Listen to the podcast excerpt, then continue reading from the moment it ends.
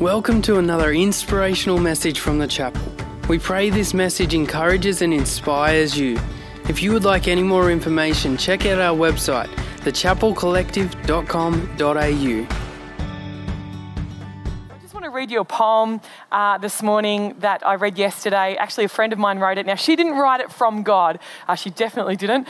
But I want you to imagine these words from God uh, this morning as I read them to you. It says this it says, I see you, mama, laden with bags, groceries, parcels, school bags, and the ever overflowing bag you carry filled with everything the kids might need someday. I see the never ending thoughts, the planning what's for lunch, what's for dinner, what time do we need to leave for school, whose birthday party is this weekend. I see the juggle, how many days do I work? Who do I trust with my kids? Who, what do they need from me? Do I care for myself or love them? I see you, mama. The days are long, but the years are short. Time seems to be passing too quick and they are growing too fast. All I want for Mother's Day is to stop and adore you, hold you, love you. Make it stop, the spinning and never ending to do list, just so I can be with you and be. I see you, Mama. You don't notice, but you're changing the world one nappy change at a time, one broken sleep at a time. You're instilling strength, courage, tenacity, love, and joy into the world. I know you think that you're not enough. You think you should do more, give more, provide more, love more, be more. Whatever you have to give each day is always more than enough. All strength and power to you, Mama. Your bravery and beauty outshine them all. May you know your worth today and always. And so, mums, you are, you are amazing. And uh, we're going to head into the third and final part of our imperfect family right now. So, our verse, James chapter 4, 1 to 2, is what we started with. It says, What is causing the quarrels and fights among you? Does your imperfect family have any quarrels or fights? No, whatever, fine. Uh, don't they come from the evil desires at war within you? You want what you don't have. We aren't getting what we want. You are jealous of what others have, but you can't get it, so you fight and wage war to take it away from them. Yet you don't have what you want because you don't ask God for it. Let's pray. Heavenly Father, we thank you, Lord, for this concept of our imperfect family. Lord, we thank you that imperfect doesn't mean bad, imperfect doesn't mean miserable, imperfect doesn't mean fun- in, uh, dysfunctional, but Lord, imperfect means that we are human and that we need you. And so, Lord, we invite you into every imperfect family, every household, whatever that looks like this morning. And we say thank you for who you are and for what you've done. In Jesus' mighty name, amen.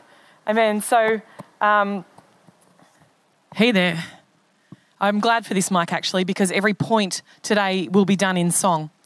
And so, um, so as we look at what we've just a quick recap, we come into every uh, family with great expectations, whether informed by our family of origin in reaction or inspired by them, saying, "I don't want to do it like that," or "I love that. I want my family to be like that."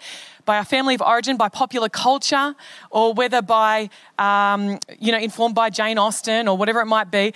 Uh, popular culture or family of origin or even our own wiring, the way that we express and experience love and the way that we have our deepest needs as according to our temperament. So we have these great expectations, which sometimes turn into the image that we idolize. And we looked at idols and the fact that idols can be worshipped, but at the end of the day, they're not real. That uh, no, the golden calf was not real, did not bring them out of Egypt. That Abraham's um, father's workshop full of idols were not real. And also, Instagram isn't real. The image we idolize is not real real. We went further and said that, uh, that you don't complete me, that the most romantic line in Jerry Maguire is actually untrue. It's very unfortunate. But fortunately, the funniest scene in Jerry Maguire, help me, help you, help everybody, is actually a question that we can ask what are their needs? What do you need from me? And we looked at the fact that the health of that question and, and what we then determined the following question, which is what's on me, can be determined by how healthy we are in ourselves, whether we're empowered and secure or abandoned and unhinged, that that will formulate the soundtrack that's being played in our head even as we ask that question. Which leads me to these questions. Have you identified your great expectations? Have you identified them? Do you know, if you have, where they come from? For example, uh, we talked in the first week about Darren, uh, how he, he really desperately wanted me to be a brilliant housekeeper, and how that is something that I really have to work at. And uh, in fact, that we worked out about seven years into marriage, it was because he thought he was marrying his mother. Um, but, but in fact, everyone does it. Absolutely everyone. And, and I had on my list, my prayer list from 14 years old for a husband, that I would have a husband who could sing. And my husband is the epitome of tone deafness. But I had this in my head because the, my favorite couples at Easter conventions were Irene and Phil Bramble and Mike and Beck Neal, who sang items in four part harmony. And I thought that that's what a successful marriage looked like someone that you could sing with. Yes, Mike and Christelle, I see you. I'm not jealous, I've worked through it. they, they, the struggle is real. And whether your um, things are as, as trivial as that, and I understand that mine is a whole lot more trivial than Daz's, whether it's as trivial as that or deep seated and, and, and, this heartfelt desire and comes from somewhere deep within you, that uh, do you know what it is? And do you know where it comes from? Um, have you recognized that they don't complete you? That Jesus is the only one who will complete you? That Jesus is the only one who's promised life and He's the only one who can give life, that no one else can give that to you. They don't complete you. Have you realized that? Have you identified their needs? Have you identified what their needs are? Have you spelt them out? Have you even gotten one? And have you realized what's not on you because the fact is you don't complete them either? And so we head into the last and final installment. And my question for you is what do I want here? What do I want here? We kind of looked at the other person and we haven't explored the question, well, what do I want? And that is actually important. You know, you wouldn't have to worry about this question right now if we just reinstate ketubahs Ketubahs, that's right, not Katoomba, that beautiful quaint town in the Blue Mountains where people go to die of freezingness, but actually Ketubah. Ketubah was a marriage agreement. It was like a memorandum of understanding. And in fact, if you um, went against your Katoomba, not Katoomba, Ketubah, if you went against your Ketubah, that you could be accused of marital unfaithfulness to the Ketubah. We, we've got a version of this. Uh, it's really just for rich people who are marrying people way hotter than they'd be able to if they were poor. We call it a prenup.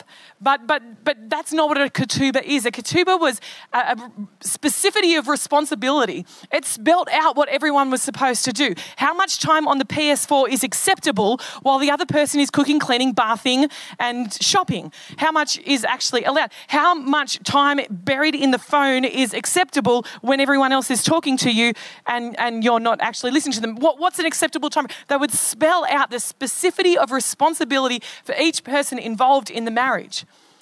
And I wonder if we had that as it relates to households, if we would just be so much better off. This memorandum of understanding that listed everything. And being human, you know what? It would be no easier, but we'd be a long way towards understanding what our expectations were with a ketubah. Like I said, if, if you, you know, you, you might be thinking, well, we do have a ketubah, Bron. We, we, it was our marriage vows. Well, Come on, guys, show of hands. Who knows their marriage vows off by heart? Like, just let me know right now. I can't see you. Don't worry about it. Uh, but, but who, who, who knows that? I don't know my marriage vows off by heart. I said it after the minister. I didn't even know them off by heart back then. I certainly don't 20 years later. And in fact, our marriage vows have been so dumbed down in the modern world. If we're working off popular culture, if we're working off one of the most famous marriages in our century, that of Chandler to Monica. Chandler said this to Monica in his marriage vows. He said, he said, he said, he said, he said, I thought this was going to be the most difficult thing I ever had to do when they're standing at the altar together. But when I saw you walking down the aisle, I realized how simple it was. I love you. You are the person I was meant to spend the rest of my life with.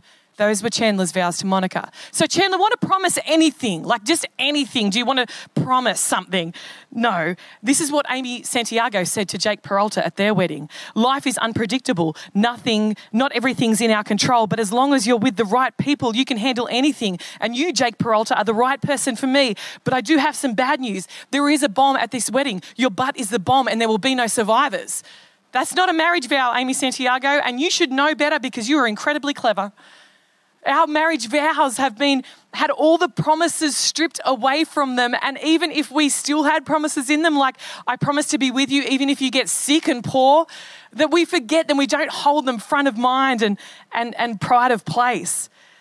So our ketubahs have really fallen apart. If we had Ketubahs, something like this would not have happened with Daz and I, where we got, you know, a couple of years ago when the kids were now at school all the time and, and I began to work full time as I could. And, and, uh, and, and Daz came to me and said, Bron, our life is too busy. We need to slow down. In fact, you need to slow down. You need to stop working full time. We, we can't handle it. Our lives can't handle it. And I was like, oh, I, I need to I need to slow down in order for our lives to work. Oh, oh okay. And Daz was like, oh, you don't want to slow down? Like you're not even getting paid. Don't you want to slow down and, and make it easier on our family? Oh, okay, you want to work full time. Well, let's see how we can facilitate that. That would never have been a necessary conversation if we had have outlined our expectations right at the start down to that kind of specificity. not a word. you know, we could have outlined what our expectations would be on our children.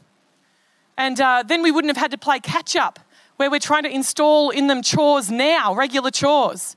And now we, we, we've got to quickly try and catch up so that when they eventually have households of their own and someone asks them to do something, they don't do what they currently do with us, which is, why?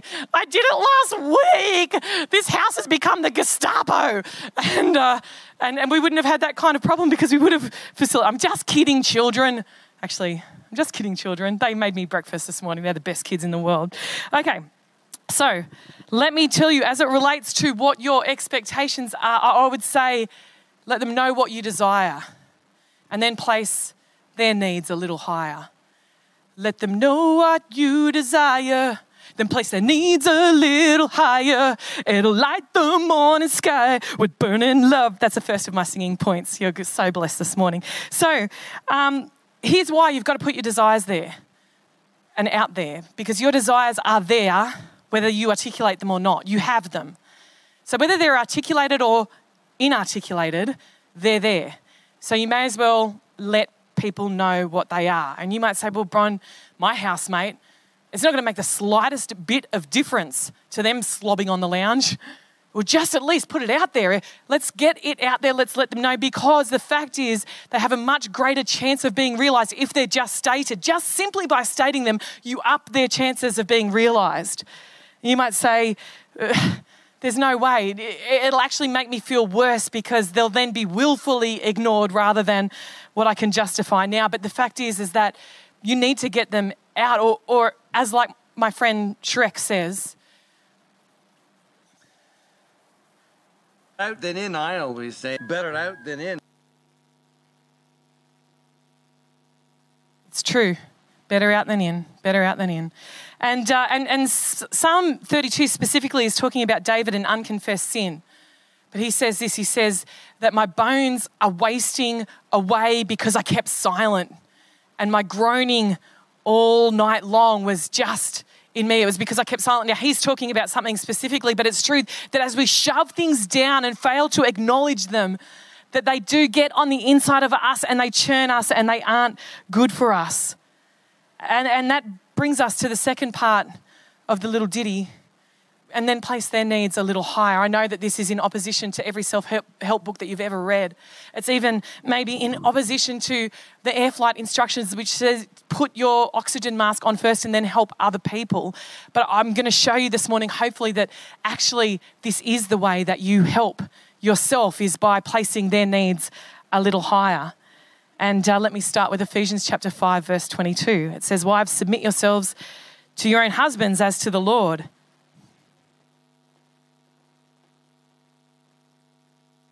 I'm picturing like a whole lot of tension right now.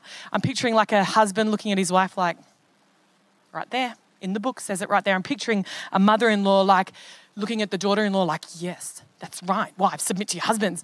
I, am picturing a lot of tension right now in the room, and, and I, I just want to take you through this, just take uh, the, the, the things off, the apprehensions off a little bit. You know, this verse actually doesn't have the word submit in it. Now, before you cast me out as a heretic, let's just look at it. In the Greek, it says, wives to their husbands as to the Lord. And the reason that it says that is it can only be made sense of with the preceding verse, which says, submit yourselves one to another out of reverence for Christ. Why wives to your husbands as to the Lord. That's how it makes sense. It makes sense in light of the previous verse. And let me tell you that anyone who was listening in the first century, the next part when it says, Wives to your husbands, that did not come as a surprise to them. They were property of their husbands. Of course, they had to submit to their husbands. There were penalties if they did not. That would not have come as any surprise. The surprise came later. Submit to each other would, would have been going, Submit to each other? What? Wives to their husbands? Oh, that makes sense as unto the Lord. For the husband is the head of the wife, as Christ is the head of the church, his body, of which he is the Savior. Now, as the church submits to Christ, so also wives should submit to their husbands in everything. Now, I've read, I've done a whole lot of reading on this verse because I find submission particularly difficult. Just going to be really upfront with you this morning. I've done a whole lot of reading. I, have I've heard people who know what they're talking about talk about this head um, being about the source, or, or maybe it's not, or whatever. I've done a whole lot of reading. The fact is, is that my instruction remains the same, and that is to submit. And, and actually, my job doesn't change with any kind of different reading, how whatever spin I want to put on this verse. My job remains the same, which is to submit. Now, here's where it got real for the first century. It says, Husbands, love your wives, just as Christ loved the church and gave himself up for her to make her holy, cleansing her by the washing with water through the word, etc. Talking about the church. In this same way, husbands ought to love their wives as their own bodies. Who, who loves his wife loves himself. After all, no one ever hated their own body but they feed and care for their body just as Christ does the church. Verse 31 For this reason, a man will leave his father and mother and be united to his wife, and the two will become one flesh. And then he says, This is a profound mystery, but I've just kind of tangented to Christ in the church because I love Christ in the church so much. Verse 33 However, each one of you must also love his own wife as he loves himself, and the wife must respect the husband. And you know, what's interesting about this last verse is this is almost like the opposite of what the curse proclaims. You know, in the garden, when the Adam and Eve were faced with the consequences of their actions, what was pronounced was that the wife's desire would be for her husband and he would rule over her.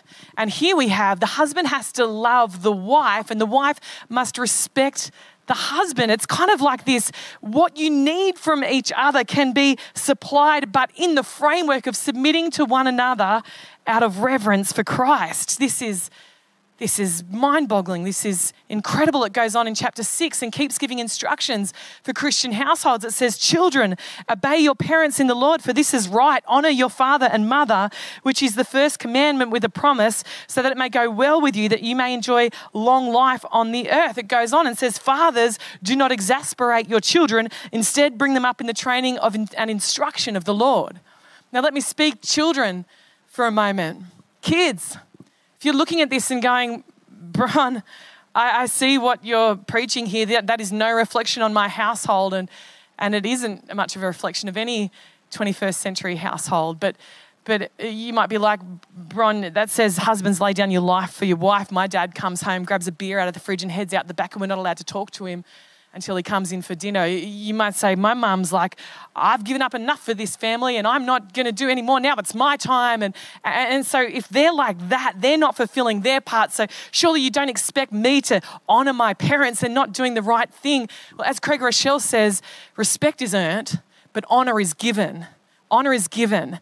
And what it says here, you might say, well, my dad's always bugging me. He's always exasperating me. I don't even know what exasperating means, but I'm sure that what it is, that it's what he does. I feel completely exasperated right now. Uh, whatever it might be, the instruction there is to the Father. And the instruction here is to you to obey, to honor. And the instruction is to me as a wife to submit to my husband. And the instruction for my husband is for him to lay down his life for me. But I can't make him lay down his life for me. I can only do what it's instructing me to do. And you can only do what it's instructing you to do this morning. So, so, so yes, make it known what you desire and place their needs a little higher because you can't make them fulfill your desire, but you can do what the Word of God asks you to do. I'm in 1 Peter at the moment, and I got to the portion about slaves, and and you know, I like when it comes to like Q and A, on the TV and stuff like that, I, I recognize that these are the passages that get brought up and thrown to the Christians, and the Christians don't always do the best job of them. And, and, and in this passage in 1 Peter on slaves, you can't say, oh, well, that's Old Testament, that's before Jesus. This is actually instructions to the New Testament church. What do you do with that? And I know that God's forever plan was inspiring a man, a Christian man like William Wilberforce, to give him the deep conviction to see abolition happen and, and to give his life for it. I know that's the case. I know that that's God's forever plan, but here is an instruction. And so as I arrived at the next passage, I was like, God, is that as historically contexted as the passage that precedes it, or is this actually for today? So let me read to you from 1 Peter chapter 3. It says, Wives, in the same way, submit yourselves to your husbands, so that if any of them do not believe the word, they may be won over with, without words by the behavior of their wives when they see the purity and reverence of your lives. Well, this is in keeping with Ephesians. It's a similar instruction. It doesn't have the, the preface and the framework around it of submitting to each other, but, but I can get my head around that. I can, I can, I can get on board with that. It's scripture, uh, but it, I might have some difficulty explaining it to my friends who aren't Christians, but I can get on board with it. What about this next passage? It says, Husbands, in the same way, be considerate as you live with your wives and treat them with respect as the weaker partner. Oh, ho, ho, ho. And as heirs with you of the gracious gift of life. You just call me weaker, Peter. You want to come down here? I'll show you weaker, Peter. I, I don't know what's happening right now. Um, and so uh, here's, I just want to, like, I, I went to that verse and went, wow. So I went back to the Greek to see what was there. And it says, Husbands, it doesn't say be considerate, but it says, Husbands, dwell with your wives, knowing, with the knowledge that they are weaker. So, yes, there it is in the Greek as well. And let me tell you again that in the first century, no one would have been going, What do you mean they're weaker? Everyone would have been, Yeah, of course, they're, they're weaker. And, and even as we head into ours, like physically, I'm weaker than my husband. Uh, we like have wrestled. Whoa, that sounds like information I shouldn't be passing out. But but we do have wrestles on the bed. Gosh, I don't know how to get out of this, but but where you, you have to push the other person off the bed. This was early in marriage, and and, I won sometimes because of my huge thighs. I, I, I don't know how to get away from this, so we're just going to move on with the Bible. And uh, but I would say that yes, we acknowledge that's why we have gendered sports. That often men are physically stronger. Uh, back then, it was in every way weaker, in privilege, in in opportunity, and and and some of that let's be honest, may even carry into now. But what we do know is that one in six women are, are, are victims of domestic violence, and one in 20 men. And let's say, well, men don't report as much. Okay, so let's double it. Let's say one in 10 men. Let's like use some astronomical figure and say one in 10. Well, that's still double women. And why? Because men are stronger. Now, stronger, particularly when used like that, is not better but it is a physical reality. So, weaker, stronger. What does this mean? It goes on, it says, in the Greek, it says, know that they're weaker and honor them as joint heirs of the grace of God. It doesn't just say, know that they're heirs. It says, honor them, know that they're weaker, see their weakness, and lift them up as joint heirs of the grace of God. Why? So that your prayers won't be hindered. This is how much it matters to God that we don't see someone's weakness and put our finger in it and use it to manipulate and control them, but instead you see their weakness and lift them up to equality and say, hey, let me empower you in the midst of your weakness because you are equal to me as joint heirs of the grace of God.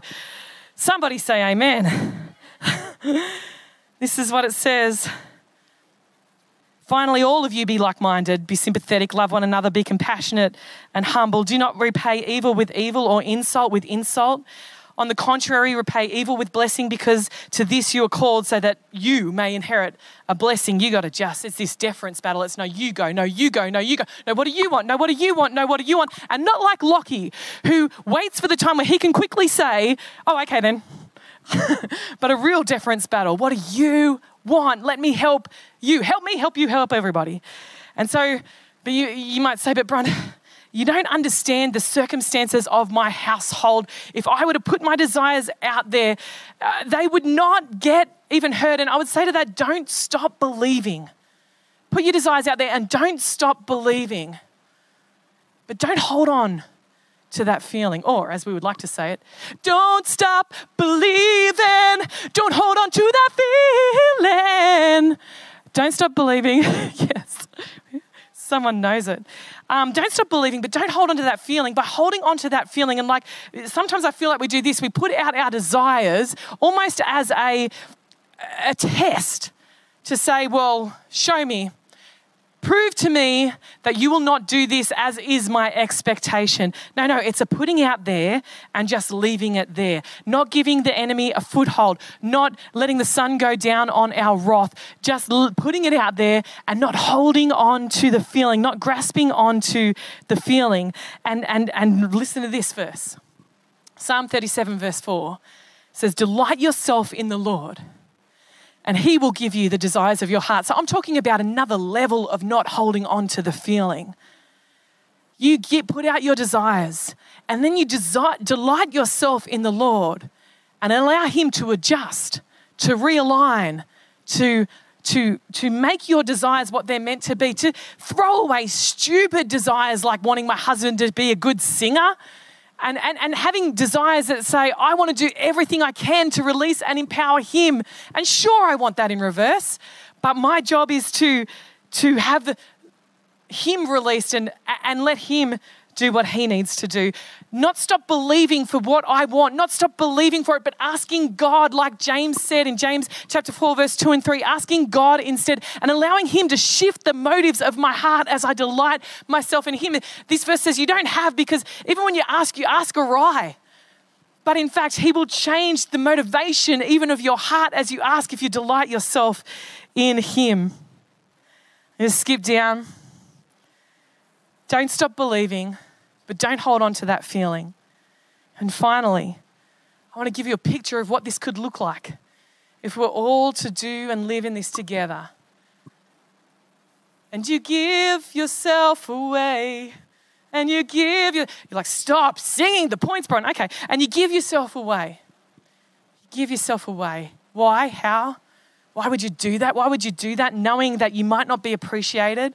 Why would why? Because in that, when you have made them known, let your desires be known. When you have championed the desires and the needs of the other person, when you have not stopped believing for what you want, but not held on to the and gripped on and, and clenched onto the feeling, but actually just let that go and delighted yourself in the Lord, and then just given yourself to Him, there's this place of freedom. There's this place of trust in Him that actually he will meet your needs because that is the great fear. The great fear is if I look after their needs, who's looking after me? Who, because I, I know them, I know my housemates are not going to look after me. I know my, I, I, I live by myself. Who's going to look after me? If I'm looking after other people, who is looking after me? Who's got me? And the answer is He's got you. He has got you. And if we live in the freedom of the knowledge of that and trust, then we bring our complete selves, complete in Him, to the environment. We give ourselves away. You might say, oh, Bron, I just don't know that I can do it. I just don't know. I've got to wait for them to see if they can do it first. No, you go first. You go first. Why would you go first? Because of Romans chapter 5, verse 8, that says, While we were yet sinners, Christ Jesus died for us. He went first. He went first. Without him going first, it says that before the foundation of the world, he made provision for our weakness. He didn't put his finger on our weakness and press it and, and use it to control us, but no, he lifted us up in our weakness and he went first. And so we can go first too. So let's pray as we head over to continue the conversation with three beautiful mums Christelle from Gunnedah, Kerry from Armidale, Trish from Tamworth. We're only missing Kerry Pollard from Guyra. But let's, uh, let's pray. And you can text those questions in. I want you to pray. If you've never realized that Jesus gave himself away for you, I want you to acknowledge that fact this morning. And maybe even accept that and use that and, and decide to follow him and to stop going your own way and go his way. So, Lord, we come to you this morning and, and Lord, we thank you for your gift that you died for us while we were still sinners. You went first. We thank you for that. We acknowledge that this morning. Thank you, Lord, that you've put peace between you and us. And if you're in your lounge room right now and you just want to pray and say, I accept what you did for me on the cross, I accept new life, make me new, Lord, you can go ahead and do that in your own words. But right now, Lord, I thank you for your mercies that are new every day. And Lord, even as this word has perhaps caused people to ask questions like, I wish I had known this, I, I did this wrong. I pray that you'd free us from all guilt and any shame, Lord, but you would give us a second chance.